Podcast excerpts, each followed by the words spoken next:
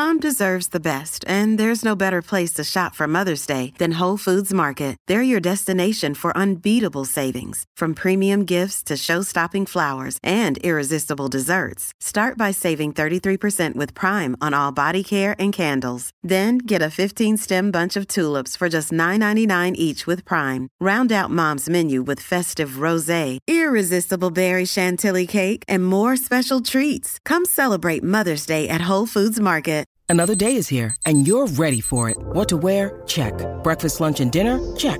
Planning for what's next and how to save for it? That's where Bank of America can help. For your financial to-dos, Bank of America has experts ready to help get you closer to your goals. Get started at one of our local financial centers or 24-7 in our mobile banking app. Find a location near you at bankofamerica.com slash talk to us. What would you like the power to do? Mobile banking requires downloading the app and is only available for select devices. Message and data rates may apply. Bank of America and a member FDIC. All right, time for Fan Mail Friday. I'm your host, Jordan Harbinger. I'm here with producer Jason DeFilippo, and we'll be answering your questions and dropping some feedback slash knowledge slash tough love for you to kick the weekend off, right? If you're new to AOC, this is not a great place to start. Most of our content is more in depth and a lot longer format, interview format, you might say. So check out the best of at theartofcharm.com slash best or the fundamentals toolbox at theartofcharm.com slash toolbox. There we've got the fundamentals of body language and nonverbal communication and negotiation and attraction and networking and all of those core skills we teach here at The Art of Charm. We'll send this to your inbox if you text CHARMED, that's C H A R M E D, to 33444 in the US here, or just go to the website, theartofcharm.com. Let's cut to it. Love the fan mail Fridays. Keep up the great work. Got a question for you. It's not as hard hitting as some of the others, but here goes. I've been going to about one quote unquote networking event per week for about two months now. When I meet people, I try to build rapport from the onset and not jump into business right off the bat. Admittedly, I'm not great at finding how I can add value right away, but I find that quite a few of the other people I've been meeting either A, jump right into their elevator pitch, or B, come across as arrogant or standoffish. The A people are usually disappointing, and the B people really upset and bother me. I find myself wanting to immediately walk away, but usually try and continue the conversation because I figure there's something to learn from this person and maybe we can refer people or deals to each other in the future. So I put up with it. Should I continue to just deal with these types or try and get out as quickly as possible? Because if that's how they really are, I probably don't want to do business with them anyways. Thanks, Zoran. Hey, Zoran, this is kind of a confusing one because it's what kind of networking events are you going to where people are upsetting you or, you know, coming across as standoffish? I mean, this is really, really strange. I highly suggest looking at different events, but here's the thing. I've never been to an event where this has happened, so I'm starting to see maybe possibly you're the common denominator here. So you're going to need to figure out why people are becoming arrogant or standoffish around you because that's probably a matter of your perception. Uh, if they're coming right in with their elevator pitch, it means they're novice, they're newbies, they're looking for what's in it for them. And uh, frankly, they probably will disappoint you. The problem I see that right off the bat here, without looking at more of what you're doing and being able to ask you questions, is the fact that you're going to networking events, which, as we teach in the social capital program and as we talk about a lot on the art of charm and the regular shows, networking events are actually the worst place to create meaningful connections because everybody going there, most of the people going there, are only looking at what's in it for them and they're going to quote unquote networking events where people who have real value to offer generally never go. I would not be caught dead at a networking event because I know that a lot of these things are going to happen. And I know a lot of the influencers and people that I work with and the authors and things like that they are never going to networking events that are not curated. They're going to events all the time, but they are highly curated and they don't let people in who do this kind of thing. So part of it's you and your perception, and most of it, I think, is going to the wrong place. Networking events are not great places to meet people. Go to things that have, go to events and, and instances where they're doing some other activity that you have an interest in. So, for example, you're much better off going to a book signing by your favorite author than you are going to a quote unquote networking event to meet people for some general nebulous purpose. Hope that helps. Jordan, I've heard you offhandedly say a couple times that you're trying to learn Chinese, so I figured I would give you a little practice. This is in regards to the email where there was a bunch of Chinese that I can't read because I'm not learning Chinese. Anyway, also, if you don't already have it, there's a fantastic app called Pleco that I think would be definitely a useful tool for your Chinese language acquisition. I constantly use it here in Shanghai. Before I ask my question, I want to thank you and the AOC team for all that you do. I recently discovered AOC while in Shanghai and now listen to it for two hours every day while I commute to and from classes. I honestly cannot believe that all this content is free, especially when so many others charge obscene amounts for inferior content.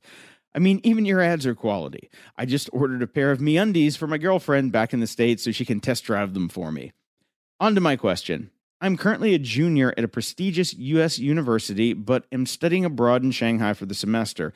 As a junior in his spring semester, graduation looms in about a year, which means that I will have to make some serious career choices in the coming months. All of my friends and classmates are gravitating towards Wall Street, and I feel myself also being pulled in that direction. A career on Wall Street is respectable, depending on who you ask, and offers a very comfortable lifestyle. However, despite making a lot of money, I don't think I will be fulfilled by the work. I know exactly what I would do if I didn't go to Wall Street, although this path is far harder and far less lucrative. I'm dissuaded from choosing this course because everyone around me acts like going to Wall Street is a no brainer, which makes me feel like I'm missing something. It seems like a fool's move to pass on the promise of such a comfortable life, especially when so many other people are fighting for this opportunity, but I'm fairly sure I will not be satisfied with a career that doesn't seem to generate much value, and I also won't be satisfied with myself for selling out. Am I missing something, or is everyone simply prioritizing wealth and status over anything else? Given your career history, I would really appreciate your thoughts on this. Best paychecks or purpose? Hey, first of all, Paychecks or Purpose. I love the name and I love the fact that you're abroad studying. That's real cool. Uh, really great place to go study in Shanghai. Look, if you are, if your friends are gravitating towards Wall Street and you feel like you're being pulled in that direction, but you're not really into it, if you're already on the fence, you're going to hate it because working on Wall Street 99 times out of 100, this is not the type of job where you discover your love for rote financial bullcrap that helps no one most of the time. You're if you're on the fence and you're or not even on the fence, you've got like one ankle over the fence because your friends are pressuring you to do it, you are going to hate it. I was straddling the fence and I only went because people thought I should and I had no other plan. If you're deciding for between this and something that you think sounds a lot better and you're only looking at the paycheck, you're going to hate yourself for making the Wall Street decision. I promise you that much. So, look, I hate to talk you out of something if you're not sure which way to go, but I think you already know which way to go. You're just worried that you're going to miss out on some sort of opportunity. This is pure FOMO, fear of missing out. And all you're looking at, missing out on, frankly, is a, a, higher paycheck than you would normally get. And that might be a lot if you got a ton of college debt, but I'll tell you right now, it's not worth your sanity and your happiness. Hey guys, just started listening to the podcast a few weeks ago and I really enjoy it. Great work. Sorry in advance for the huge paragraph below. I'm 23 years old, working in the tech industry in Seattle. I feel really fortunate because I'm financially well off compared to most of my friends, and this is something that has maybe created a weird dynamic in our group. I'm a humble and fairly quiet guy and I don't like to speak out about how much I make, but often within our friends group, when we're at a bar calling an Uber or whatever the case may be, there will always be a comment thrown out at some point in the night regarding, Hey, you make so much money, Vinny. I don't know why you worry about being so careful. Maybe that quote doesn't do my situation justice, but it just feels like there's a weird divide between my friends and I now simply because of my financial situation compared to theirs especially when my friends try to introduce me to girls, they will sometimes lead with, Hey, this is Vinny. He has a really nice apartment in Seattle and works in, in the tech industry. I'm not sure if that's necessarily how I want to present myself to people. I don't know. I don't feel like they resent me, but I just don't know how to handle it, especially as someone who just graduated from college and is not really used to having discretionary income in the first place. Do you have any advice on how to address this moving forward? Hey, Vinny, a couple of things here. It sounds like your friends, one, aren't that mature because they don't have real financial responsibility on their own. That's why they tell you, oh, don't be so careful. Two, I think that they're a little jealous and uncomfortable because you have different financial strata. And I think that is. I think that's a problem. And look, the the introduction thing, not a big deal. They just don't know how to introduce you. They're probably it's the first thing they think about, and they're not trying to undercut you here. Most likely, they just they're just kind of blowing it. They're probably a little bit socially inept, frankly, it sounds like. So maybe you need some new friends. But eh, the real question here is are they acting on this other in other ways or are they just ribbing you? I mean, are they undercutting you? Are they talking smack behind your back? These are the questions that you need to know the answers to. And of course, I can't tell by what you've written. The real action step here is to tell them to knock it off and also ask them why they're doing it. I think they're going to give you a BS answer, but I think also it might be time to hang out with people that are a little bit more mature and also just confront this issue head on. Do you have a problem with my job? Do you have a problem with my industry? What's the deal? Why do you do that? It makes me uncomfortable because I really think that they're just kind of knuckleheads and they don't really notice how it affects you. And I think they're just really focused on their own insecurities in this area. So tell them to knock it off. If they won't, you can make new friends. Frankly, you might need to anyway. Johnny, we know if you listen to the show, you are driven. In fact, we're driven by the search for better. But when it comes to hiring, the best way to search for a candidate isn't to search at all. Don't search, match with Indeed. If you need to hire, you need Indeed. Indeed is your matching and hiring platform with over 350 million global monthly visitors, according to Indeed data, and a matching engine that helps you find quality candidates fast. Ditch the busy work. Use Indeed for scheduling, screening, and messaging so you can connect with candidates faster. And Indeed doesn't just help you hire faster. 93% of employers agree Indeed delivers the highest quality matches compared to other job sites, according to recent Indeed survey. We have hired a lot of team members over the last 17 years. Going through endless resumes, well, that's a time sink. But you know what else is a time sink? Interviewing endless people because they're all going to give you the best face forward. That's why we love Indeed, leveraging over 140 million qualifications and preferences every single day. Indeed's matching engine is constantly learning from your preferences. So the more you use Indeed, the better it gets. Join more than 3.5 million businesses worldwide that use Indeed to hire great talent fast. And listeners of this show get a $75 sponsored job credit to get your jobs more visibility at indeed.com slash charm. Just go to indeed.com slash charm right now and support our show by saying you heard about Indeed on this podcast. Indeed.com slash charm. Terms and conditions apply.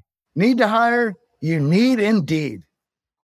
Over the last 17 years, we have launched our fair share of online courses, coaching programs, and finding the right platform has always been a challenge. They say if you do what you love, you never work a day in your life. But if you're an entrepreneur, you know the hard work that comes with it.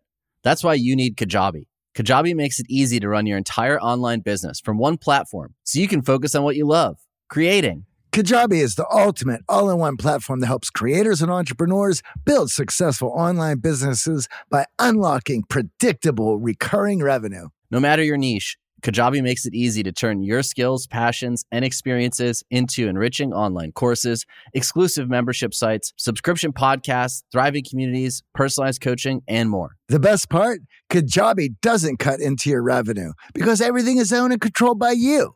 So keep 100% of what you earn. And with Kajabi, you also get robust analytics, easy payment options, email marketing tools, and customizable website templates, all built in.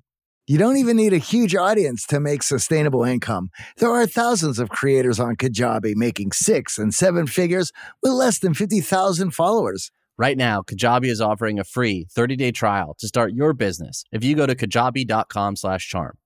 That's K-A-J-A-B-I dot com slash charm. Go to kajabi.com slash charm and join the creators and entrepreneurs who have made over $7 billion.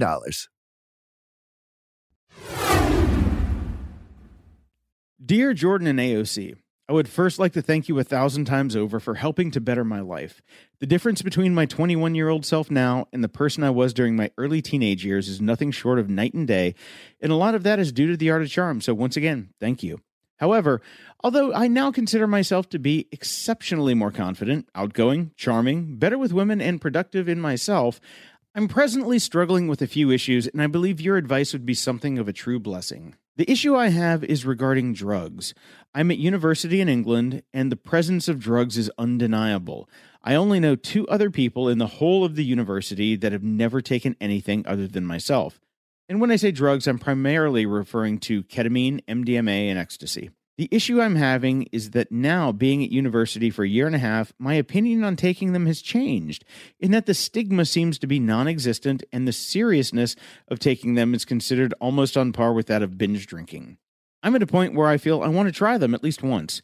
This is completely not a peer pressure situation. All my friends respect my choices. The primary issue is going to events that everyone is on quote unquote something, and simply drinking does not do the job for the longevity of the events, specifically large DJ events. This is a situation where I'm torn from a you regret the things you don't do to an extent, in having an overly responsible attitude in following the line my parents have taught me, which is no different than most parents. Hey, look, man, I'm telling you, from my own perspective, I've got kind of a libertarian perspective on drugs when it comes to that, and I won't go too deep into that because this is something where I don't really want to influence your decision here either way. Um, these drugs are still a gateway to other things. I don't care what anybody says.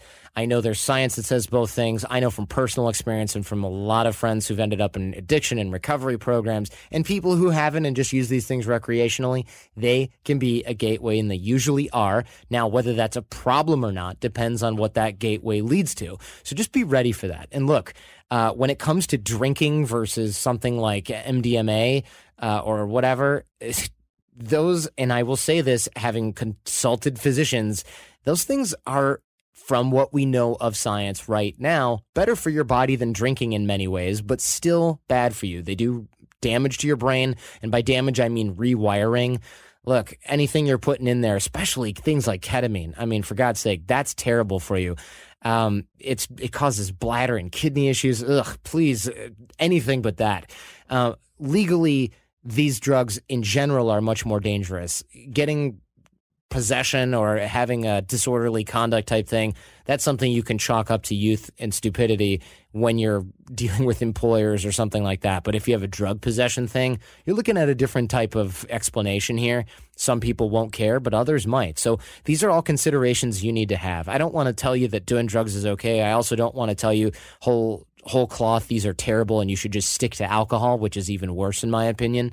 But there are legal implications, there are gateway implications, there are physical and emotional implications. And I think mostly when we're making these calculations, especially when we're young and in college, we're only looking at the social implications. And I think that's a problem. So I just want to advise you to look at all of these different areas what drugs and alcohol affect and then make your decision based on that. It's a it's a more if I can use this word holistic perspective on the issue in my opinion. Hey, Jordan and Jason, I listened to your episode on Love Logically with Duana Welch, and some things concern me a bit. I'm not sure if I misunderstood her. I perceived her as saying that men are, in general, more emotional than women. But there were a few times when she said a few things that let me know that maybe she was simply referring to a few contexts in which men are more emotional. If my understanding is the former, then I'd like to challenge this a bit. I believe that the actions we see are typically a result of something bigger. The actions we see are symptoms, not the problem. So, if I understand her thesis correctly, she posits that men are more emotional than women. I, however, propose that men are less emotional and more logical, but also have less emotional control. One of your other shows called Man Rules, the speaker discusses how men aren't allowed to express themselves emotionally. Man up or don't be a bitch or boys don't cry are common themes. So, if men are so much more quote unquote emotional as adults, could that not simply be a result or a symptom of our lack of support in emotional maturation as we grow from toddlers to teenagers to adults?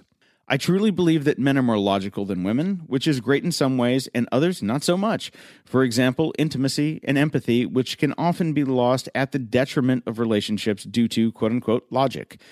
Are our emotional challenges really due to nature, which I'm assuming is part of her thesis, or are they due to how we're nurtured to repress our emotions and as a result don't know how to handle them as we get older? I'd like to know your thoughts as this is a big interest of mine. Thanks for reading. Be well.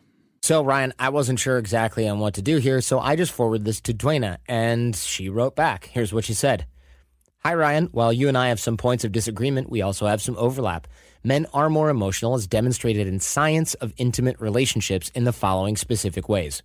They are at least as eager for marriage as women are. Once having been married, see remarriage rates, men's are much higher.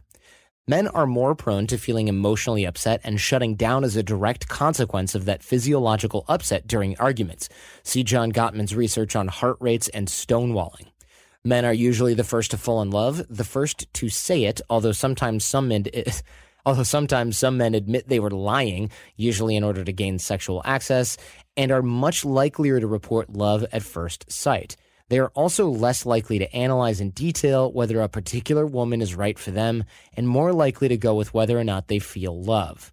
Men tend to grieve the ending of a relationship longer than women do. They are much less likely to initiate a breakup or divorce, much likelier to wait a longer time than women before initiating another relationship, and if they are older and widowed, much likelier than women in similar circumstances are to die soon after. This is not related solely to age or health.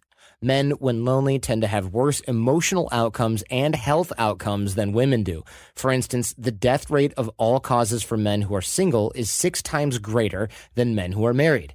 If a man marries and then loses his mate for any reason, he rejoins the single man odds. This, I think, points to something emotional and social since men by and large typically have more money than women do. Women's worse outcomes appear due to more economic factors, less to social support, although loneliness is demonstrably bad for the health and well-being of both sexes. Yet another line of evidence is that men who are more gender neutral and who as a result have genuinely intimate emotional relationships with several people instead of just with their partner don't have higher death rates following the death of a spouse.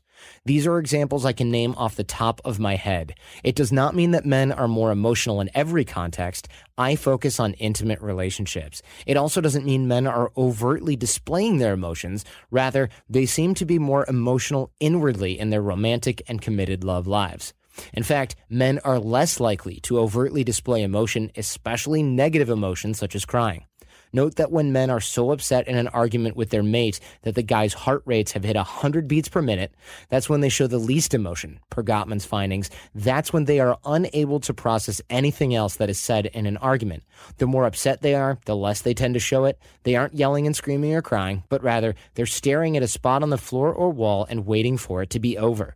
They have a great deal of emotional control when it comes to suppressing negative emotions, but inwardly there's a lot going on.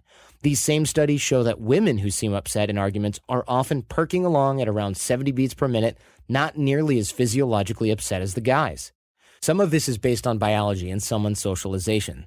As with everything else about us, it's rarely nature versus nurture and more a case of nature and nature. On the one hand, evolutionary psychologists have built quite a data set indicating that women have shaped men's evolution such that men offer signs of commitment, including falling in love first and saying so quickly so that women can get their needs met for survival. On the other, it's clear that socialization plays a role in nearly everything about everyone. Studies years ago show that new mothers socialize baby boys and girls differently from the start, ignoring boys more when they cry in their cribs. Men frequently report they are socially penalized if they show fear or sadness in front of women, including girlfriends and wives. Men are in many ways held to a very high double standard where they're supposed to be tender about others' feelings while shutting down many of their own. I hope this addressed at least some of your thoughts about the show. Thanks for listening. Feel free to get back in touch. That's from Duana Welch. Wow, very cool response. If you have no idea what the hell we're talking about, make sure you go back and listen to the episodes with Duana, where we talk a lot about evolutionary psychology and the effects on the emotional behavior of men and women in intimate relationships. Super fascinating stuff. Dear Jordan, I'm in a long distance relationship at the moment. I'm stationed overseas in the military, and I'm super anxious about my girlfriend cheating on me while I'm away. Do you have any advice on how I can know if she's being unfaithful while I'm abroad? Signed, Military Man. Hey, military. Rather than telling you how you can know if she's cheating on you, I'd rather show you some ways that the two of you can build trust. After all, that's what a relationship should be built on. Trust builds, suspicions destroy. So try and be in contact regularly. There's a lot of things going on now. I know you mentioned in earlier emails you're not as tech savvy, but you can get apps like WhatsApp. This is an app that lets you make free international text messages. You can make free international calls as well. Now it's all encrypted, so that might help some of your sensitive communication. You can also get on Skype together for some face to face time whenever you can. Write letters with a pen and paper, depending on where you can, um, where you're deployed ask her about her day. And yes, I mean that. This is the, the sort of uh, trivialities of life are often forgotten in favor of, oh my gosh, well, we only get a chance to talk once a week, so let's make it all big, serious stuff. And that can take away from the positive aspect of being in a relationship. It can make things too heavy, too dramatic, and too emotionally involved. And you want to avoid that because that makes talking a heavy task that needs to get done. And uh, it can really bring things down. And stay in contact as much as possible. Make plans for the future Keep the plans in mind, talk about them often. All of this is going to go a long way towards making you feel way more comfortable about being apart from her. We actually have a podcast that will help a lot more tips on this topic, so keep your eyes peeled for that. Do a search on the site for that. And it was a long time ago, actually, so you're going to have to uh, do a little digging, but uh, it's in there. And we talk about these a lot long distance relationships, not an uncommon topic here at The Art of Charm. Hope you all enjoyed that. Don't forget, you can email us at friday at theartofcharm.com. Uh, as for videos, Rob's still at it, releasing videos to help increase your social capital and encourage networking and relationship development for both personal and professional purposes. A link to the blog post can be found at theartofcharm.com slash FMF59.